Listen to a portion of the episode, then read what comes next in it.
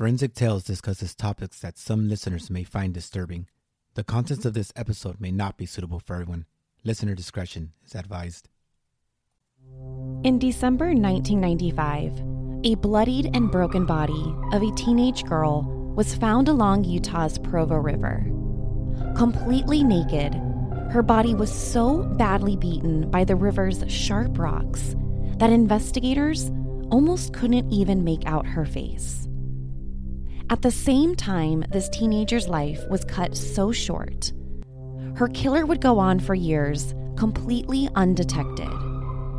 And after 18 excruciating years, it seemed like the murder of 17 year old Crystal Beslanowitch would forever remain a cold case. Could police use the latest advancements in forensic science to finally catch their killer and bring him to justice after all of these years? This is Forensic Tales, episode number four The Murder of Crystal Beslanowitch.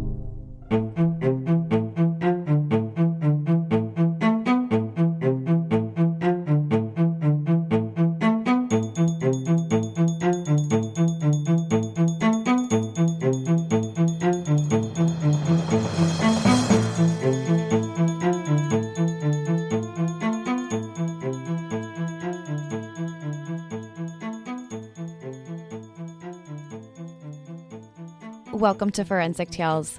I'm your host, Courtney Fretwell. Forensic Tales is a weekly true crime podcast that covers real, bone chilling true crime stories with a forensic science twist. Some of the cases have been solved with the help of forensic science, others have turned cold. The stories we cover each week send a chilling reminder that not all stories have happy endings.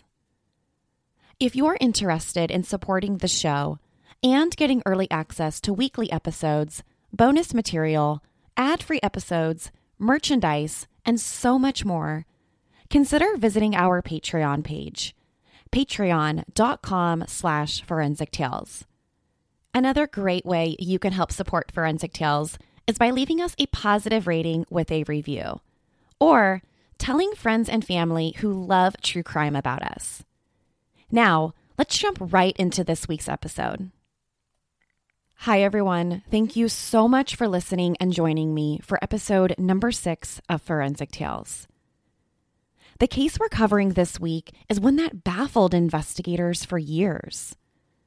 For 18 long years, Crystal Beslanowitch's killer remained completely under the police's radar.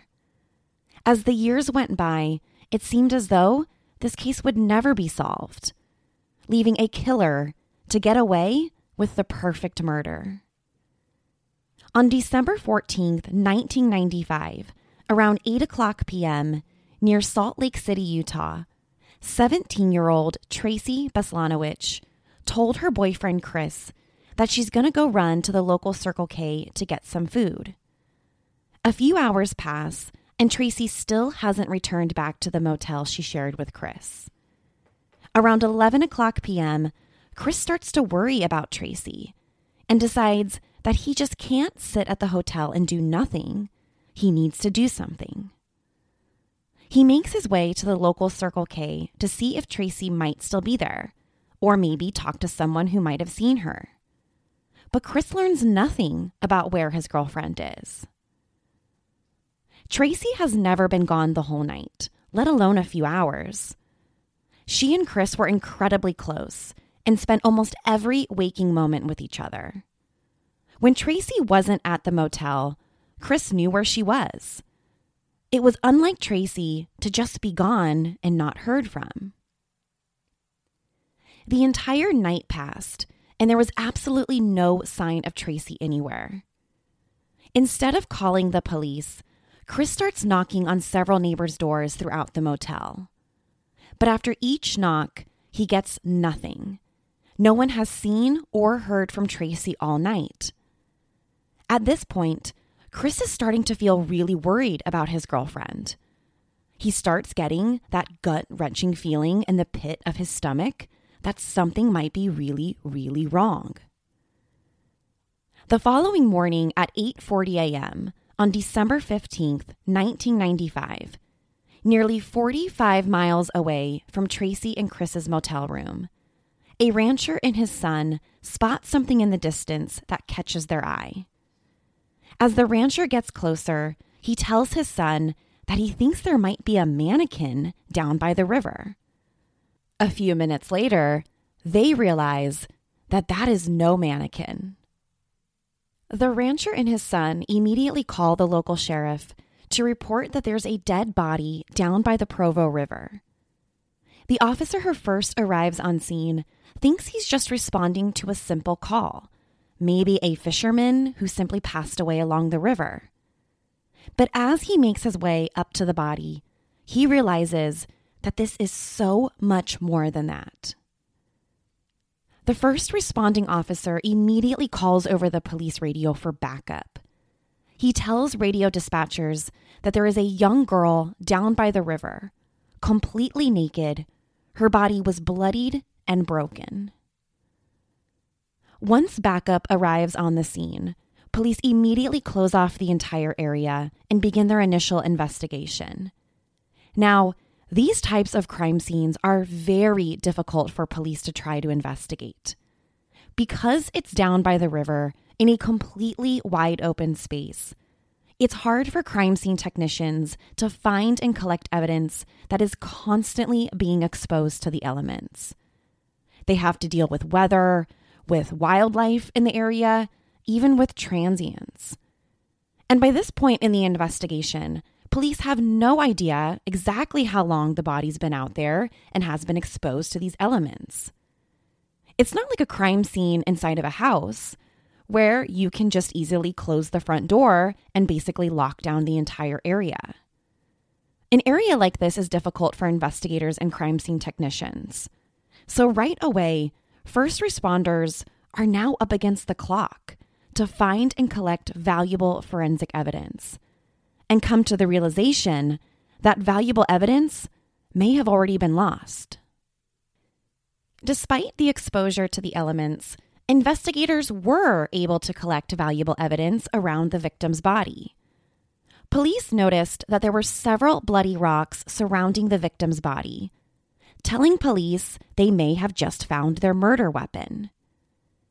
Not far from the victim's body, police found a pair of women's socks neatly folded on a rock nearby. Besides the socks, the victim was completely naked. Whoever had dumped her body took with them all of her clothes. After police collect the socks, they make their way back to the body. By this point, the medical examiner has arrived on the scene and are now able to turn the body over in order to determine the cause of death. Once the medical examiner turned the girl's body over, her face was described as being almost gone. In addition to the blunt force trauma to both her head and face, the victim also showed signs of defensive wounds on her hands and a large puncture on the bottom of her foot. The defensive wounds on her hands and wrists are really important here and tell a story. It tells us that whoever this Jane Doe is fought for her life. She fought and fought to save her life against her attacker. And when I read about cases in which we see these obvious defensive wounds, it just really hits me and makes me think about the strength and the courage victims have, even up until the very last minute. They keep fighting even when they know they're going to die. By looking at the victim and how badly her face was attacked, police luckily were able to identify two tattoos on her body. Tattoos are a great indicator for police, especially when attempting to identify a Jane Doe. That's because police can talk to people like friends and family and find out from them who their victim is based on physical markers like tattoos. So the victim had two tattoos on her body one on her shoulder and one on her left breast. The tattoo on the left breast was interesting to police because it read the name Chris over a heart. Without looking much farther, this tattoo tells police that they've already have their first suspect. The first person they need to find and speak to is Chris. On the scene, the medical examiner and the police believe that the victim was beaten to death by the granite rocks found around the body. So investigators collected several rocks with blood on them. Some rocks were the size of a softball, while others were over 50 pounds. Besides the rocks and the socks found near the body, investigators really couldn't find any other valuable evidence. It appeared to first responders that this was going to be a difficult case, and that their first step was to try and give Jane Doe a name. The following day, the medical examiner was able to confirm that the woman found dead along the river was killed by blunt force trauma to her skull. At the autopsy, the medical examiner found 16 separate blows to her face and to her neck. By the rigor mortis and other factors, they were also able to determine that Jane Doe likely died sometime between 8 and 10 hours prior to when she was discovered. Rigor mortis is a really useful tool for medical examiners to be able to determine the time of death. And that's because when we die, our bodies begin to stiffen. And the progression of rigor mortis serves as a stopwatch in terms of figuring out how much time has passed since someone has died. In other words, the longer time after death, the greater rigor mortis. Once the medical examiner determined that Jane Doe likely died 8 to 10 hours before her discovery, he made the very smart decision to collect valuable forensic evidence from the body. Remember, this murder occurred in 1995, which, in terms of forensic science, well, that is practically the Dark Ages. Back in 1995, we didn't have anywhere near the amount of technology and tests that we have now in 2020 or whenever you're listening to this episode. So the medical examiner was such a forward thinker and knew hey, I might not be able to perform these tests today, but let me collect evidence such as hair samples, bodily fluids, fingernail clippings, and save them for when our abilities in forensic science are much better. A decision that may have changed the entire outcome of this case. The next huge step for the medical examiner was to give Jane Doe a name. He knew she was someone's daughter, someone's friend, and someone was going to be looking for her. The medical examiner ran her fingerprints in the National FBI database, but got nothing. Next, the police decide to submit her information to the National Missing Person Database, a move that, just like before, led to nothing. Jane Doe has no ID, no wallet, no clothes, nothing. The only thing she had were those two tattoos. Police knew that someone out there has to recognize those two tattoos. That's when they decided to have one of their officers draw a sketch of the tattoos and decided to broadcast them on the local news to try and find someone who recognized them. Someone out there has to have seen this girl with those tattoos. That same exact night, police got a phone call that they had been waiting for. On the other end of the phone was a young man who identified himself as Chris. He tells police, almost in a panic, that he saw the news and that he thinks his girlfriend is Jane Doe.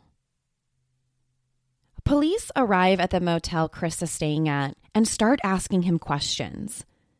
Now, we true crime addicts know that the boyfriend or husband or whoever the significant other is is always the first and prime suspect. That's because our significant others are the closest people to us. And sadly, oftentimes have the biggest motive when it comes to murder. Whether that's rage or jealousy or something else. In fact, you're far more likely to be killed by someone you know than a complete stranger or some serial killer. Once the police arrive at Chris's motel, he tells the detectives that, yeah, that's my girlfriend. Her name is Tracy, and she usually goes by the nickname Baby C. When questioned about when was the last time he seen Tracy, he told them how she left the night before and went to go pick up some dinner at the Circle K. And he told police that it was so unlike her to not come home. Further into his conversation with the police, Chris shared some very interesting facts about his girlfriend Tracy. Chris told police during their interview that his girlfriend Tracy had a very weird phobia about socks. He told police that she had a big phobia about taking her socks off, even in front of him. Chris said he would always make fun of her for folding her socks a certain way whenever she took them off. By this point, Chris is still the number one suspect. Even though police don't have any physical or forensic evidence against him, things just don't seem right here. And the police are operating under the assumption that the boyfriend is always the one responsible. After talking to police, the police now have positively identified their Jane Doe. Once they returned to the police station, they immediately pulled any records they could find on Tracy, which just so happens to include contact information for her father. One of the hardest jobs that I think homicide detectives have to do is to notify the family of a murder victim. I can't imagine how terrible and awful it would be to have to be the one to tell someone that their son, daughter, or whoever is dead. But on December 17th, police picked up the phone and dialed Tracy's father. Police broke the devastating news to Tracy's father and explained to him that his young teenage daughter was found murdered along the Provo River. But when the officers broke the news, the phone line went silent. After a few moments, the man on the other end simply said, That can't be my daughter. My daughter, Tracy, is sleeping in the room right next to me. The detective thought that maybe this guy was mistaken. They had already positively identified Tracy as Jane Doe. How could his daughter be sleeping in the room right next door? After a few minutes of just total confusion, the man on the other end of the phone explained to police that the Jane Doe they were talking about might actually be his stepdaughter, Crystal. He told the detectives that Crystal has a long history of using Tracy's name and identity and was always giving out false information so that no one really knew who Crystal was. According to her stepfather, Crystal started working as a prostitute at a very young age and, quote, never had a chance in life. Jane Doe wasn't Tracy, after all. Jane Doe was Crystal Beslanowitch. Hey, Forensic Tales listeners, Courtney here. Do you hate listening to ads? Well, you can listen to every single episode of this show ad free through Patreon, starting for just $3 a month. And what's great, you don't have to change how you listen. You can still enjoy ad free episodes of Forensic Tales through most podcast apps. As a patron, you'll also get other great perks, like weekly bonus episodes. This is where I give you my reaction to each week's story that I don't share in regular episodes. But more importantly, your support means I can continue to deliver high quality weekly true crime stories. Don't forget, Forensic Tales is just a one woman show. If you're interested in learning more, go to patreon.com slash forensic tales. That's patreon.com slash forensic tales. There's also a link in the show notes. Now, back to the episode. Crystal Beslanowitch was born on June 6, 1978. Her biological father died in a drowning accident when Crystal was only four years old, and she had a terrible relationship with her mother. Crystal was constantly running away from home. She was in and out of youth homes, getting arrested, and just spending her time out on the streets. According to friends and family, Crystal actually felt safer on the streets than she did in her very own home. After talking to Crystal's stepfather, police were able to get her mother's contact information. When police sat down with Crystal's mom, she confirmed Crystal's troubled childhood. She got into drugs as a kid. She ran with a wild group of friends. She knew this day would come for her daughter. After speaking with the mom, Crystal's boyfriend Chris just keeps on looking better and better as their prime suspect. Remember, Chris told police himself that her name was Tracy. Police suspected that he was deliberately lying about Crystal's true identity, and this just made Chris seem more and more guilty.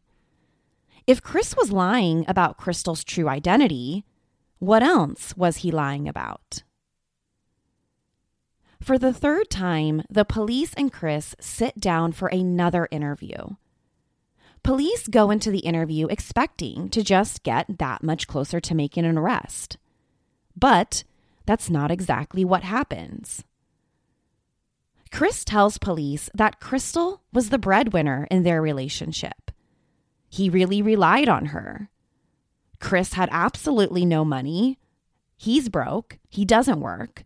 He doesn't even have a car. And without a car, how was Chris supposed to kill his girlfriend Crystal and get her body nearly 45 miles away from the motel that they lived in?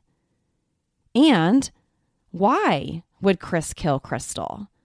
She made all the money. His life depended on her. What motive does he have to kill the one person that he relies on for almost everything? As much as the police wanted to have their suspect, the story just didn't add up. The police started to come to the realization that Chris didn't really have the motive, or quite frankly, the means to kill Crystal that night. There was no motive. Chris relied on Crystal. There was no means. He didn't even own a car. As quickly as Chris rose to the top of the suspect list, he came crashing right back down to the bottom.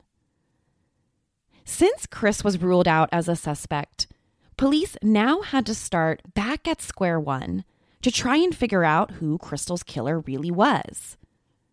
But if her boyfriend Chris didn't kill her, then who did? Police knew that Crystal worked as a sex worker and was known on the streets as Baby Tracy. So police started talking to girls on the streets and asking them if they knew anything about what happened to Crystal or who she might have been with on the night she was killed. But, not surprisingly, the plan to try and get information about Crystal's murder from sex workers wasn't very successful. People out on the streets just don't talk to the police. They don't trust the police. Nobody ever sees anything or hears anything when it comes to police investigations. So, three days later, on December 19th, police get what they had been hoping for a brand new lead in the case. A guy named Herb Fry met Crystal while driving his taxi throughout her neighborhood. Herb admitted to investigators that he had some pretty deep feelings for Crystal and that he really cared about her. The guy even told police that he wanted to marry Crystal someday. With this new information, the police really wanted to talk to Herb more about what he remembers the last time he saw Crystal alive. Herb told police that he was actually with Crystal the day before she went missing. He said the two of them were chatting outside her motel room and that he was trying to get her to go hang out with him. But she told him she couldn't because she had to work that night. The next thing Herb says is that Crystal just left, that he had no idea what happened to her next, and he has no idea where she went. To police, Herb Fry was starting to look pretty good for the murder. Unlike the boyfriend Chris, Herb had means, he had a taxi car, he had motive, he was head over heels in love with Crystal. So Herb Fry pretty quickly moved up to the top of the suspect list. Police think they may finally have their guy. Police started talking to some of Herb's friends, and what they found out was even more disturbing than they previously had thought. Herb wasn't just in love with Crystal, he was obsessed with her. He was overheard telling friends that if he can't have her, then nobody can have her. After Crystal Beslanowitch was laid to rest by her family, police had two main suspects in her murder the boyfriend, Chris, and the taxi driver, Herb Fry. Police had absolutely zero forensic evidence linking either suspect to the murder. Although they felt Herb was better for it, they knew they weren't going to be able to make an arrest and bring him to trial without any physical or forensic evidence. Just because the guy was obsessed with Crystal doesn't really make him a killer, right? And unfortunately, without forensic or physical evidence, we see this happen a lot. Juries nowadays um, pretty much expect that the prosecution will present some sort of forensic evidence to pin their suspect. It's very rare for cases, especially homicide cases, to be solved solely on what is called circumstantial evidence, or evidence that basically relies on an inference to connect it to a conclusion. And a case is even harder to prosecute when, in addition to no forensic evidence, there's also no additional direct evidence. There are no witnesses. Nobody knows what happened. So at this point in the investigation, police, well, police just don't have enough to make an arrest either on Chris or Herb. 11 long years would pass, and there's still no break in the case. Back in 1995, when Crystal was murdered, it was pretty much common for crime scene investigators to only collect blood and fingerprints from crime scenes. Now, we collect everything at crime scenes. We collect hair, bodily fluids, fibers, anything and everything we can in hopes that it would lead us to a suspect. And that's what makes forensic evidence so important. It doesn't lie. Forensic evidence is the truth. If you remember, the medical examiner in Crystal's case believed that someday our technology in the field of forensic science would improve. He knew that they weren't able to test much back in 1995, but that would change. And boy, was he right.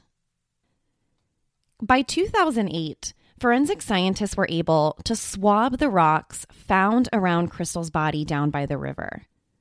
They swabbed four of the six rocks found at the crime scene they were able to confirm that the blood stained rocks had a female DNA profile matching crystals. But they were also able to find skin cells from the unstained portions of the rocks. Forensic scientists believed that the skin cells belonged to their killer, that they left the skin cells behind after they handled the rocks and used them to murder Crystal. The DNA found on the unstained portions of the rocks was determined to be a male DNA profile. But the profile in the sample was so small that scientists weren't able to get a full DNA profile.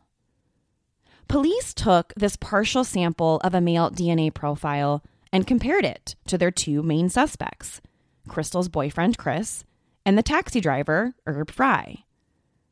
Chris doesn't hesitate in providing police his DNA, and a test comes back providing that his DNA did not match the partial sample. So Chris, once again, was officially eliminated. The next person the police wanted to compare the partial profile to was Herb Fry, the taxi driver who admittedly was obsessed with Crystal back in 1995. Unlike Chris, police didn't want to approach Herb about providing a DNA sample. So they decided to set up surveillance to get a better idea about his movements and habits. One afternoon, police followed Herb to work and waited for him to take a break to smoke a cigarette.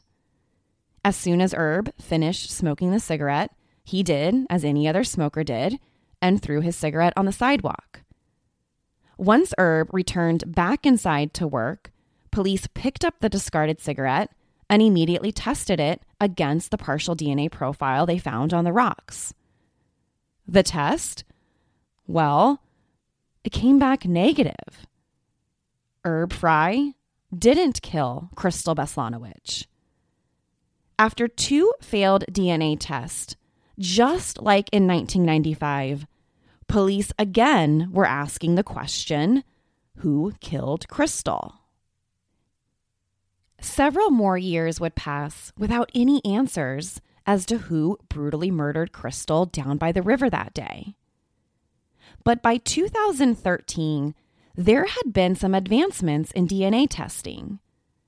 By 2013, there was a new DNA extraction tool known as the MVAC system. The MVAC is a sterile, small, wet vacuum the system sprays a collection solution onto a surface, while at the same time it vacuums the surface. It creates this mini hurricane that loosens up the DNA material that is collected to a collection bottle, where the DNA material can be concentrated into a filter. Basically, the MVAC became the world's greatest vacuum and one of the best tools to hit the forensic science world at the time. In terms of forensic science, forget Dyson. The MVAC truly deserves the world's greatest vacuum award. In 2013, forensic scientists decided to use the MVAC on the granite rocks found at the murder scene. Now, you might be thinking, how in the world can you test the same rock for DNA after 18 years? Well, we do this all the time. If the forensic evidence is properly extracted and properly stored, forensic scientists can test DNA after many years, even longer than 18 years, as in the case of Crystal's murder. So, another reason why the MVAC was so revolutionary to DNA testing is that it can collect DNA on the toughest and most uneven surfaces. And if you've ever touched or pick up a piece of granite rock, then you know that the surface is incredibly uneven and porous. But this makes it the perfect type of surface for the MVAC to extract a DNA profile from. When the MVAC is used to extract DNA from the granite rocks in Crystal's case, they got what they'd been looking for for almost two decades a complete male DNA profile. 18 years after the murder of Crystal Beslanowitch, police take the full DNA profile obtained using the MVAC system and enter it into FBI's CODIS system. Maintained by the FBI, CODIS is our country's national DNA database. In most states in our country, I know California does, if you commit certain crimes, you're often required to submit your DNA to CODIS. So now, once your once CODIS has your DNA profile, if you commit a crime in the future, your DNA can be run through CODIS and you can be tied to that subsequent crime. So once investigators run the profile found on the granite rocks through CODIS, it comes back with an exact match Joseph Michael Simpson. Simpson's DNA was found on the rocks used to hit and murder Crystal. Nearly 18 years after the brutal murder of Crystal Beslanowitch, police used the MVAC system to retrieve a full DNA profile from the granite rocks. Once the DNA profile was run through the FBI's national database, police got the hit they'd been waiting for, that they'd been waiting for almost two decades for. The DNA found on the granite rocks used to murder Crystal belonged to Joseph Michael Simpson. Joseph Simpson is no stranger to the criminal justice system. Back in 1987, Simpson was convicted of homicide after he stabbed a man 13 times for talking to his girlfriend. When police learned about Simpson's 1987 murder conviction, they saw a lot of similarities between that case and the case of Crystal. They saw the rage, the overkill, the anger, the brutality. After the 1987 murder conviction, Simpson was released on parole in 1995 and started working for an airport hotel shuttle company. Simpson's job was to take people from the airport to the hotel and then vice versa. Police discovered that the route between the airport and the hotel had him constantly driving through Park City and the Provo area. He drove this route day in and day out. Simpson would drive the same exact road where Crystal's body was found every single day. In 2003, while out on parole, Simpson was allowed to leave the state of Utah and move in with his family down in Florida. In August 2013, police were able to track Simpson down at his mother's home. They knew they needed Simpson's DNA to make an arrest for the murder of Crystal all of those years back. They needed to be 100% sure that they had the right suspect. After 18 years of searching, there was absolutely no room for error. Police started to watch every move made by Simpson. They watched him go home, they watched him go to work.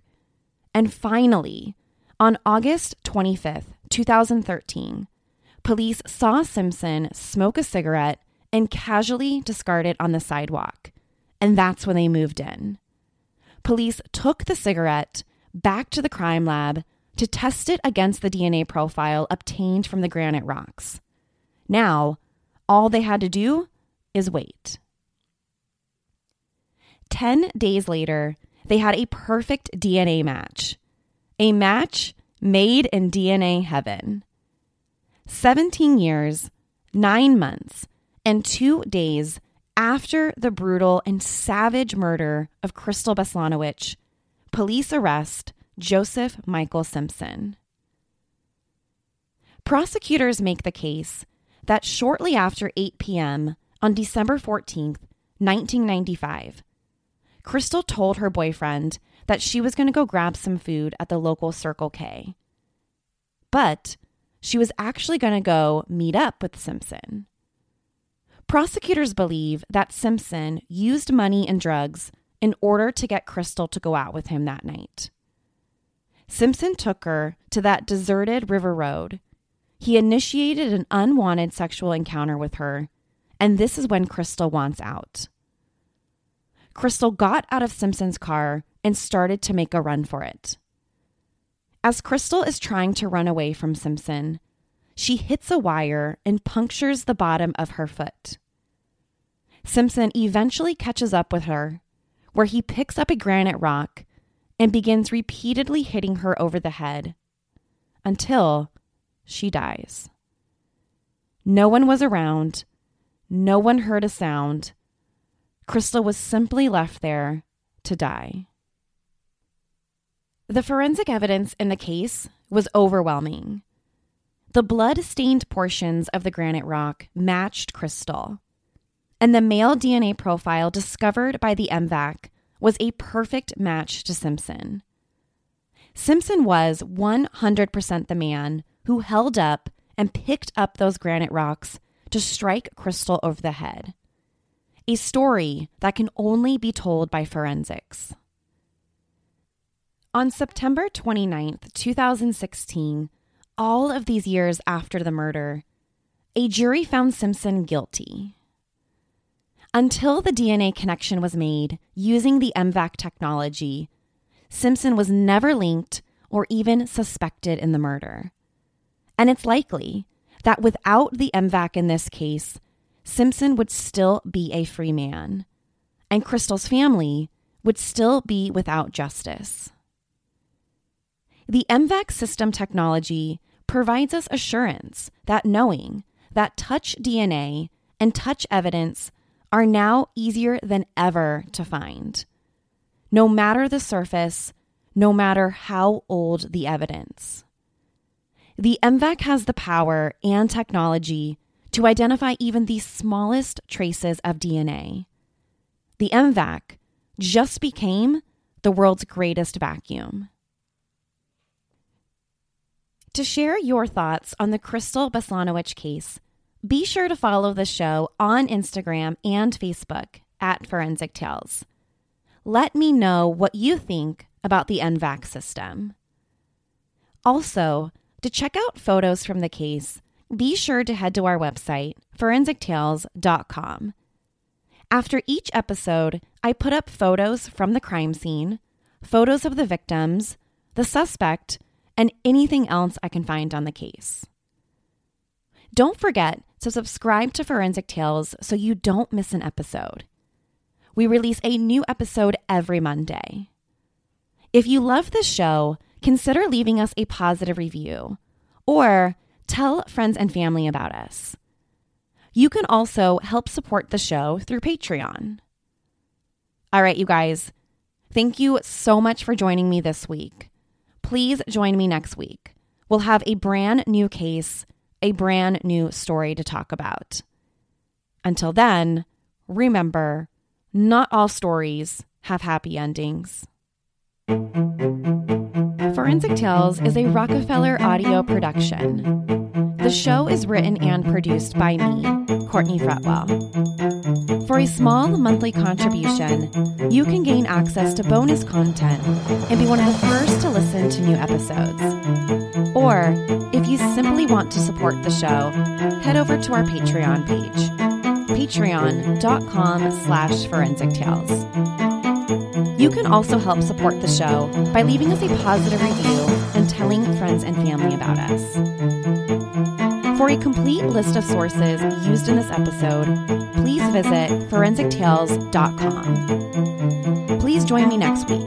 We release a new episode every Monday. Until then, remember, not all stories have happy endings.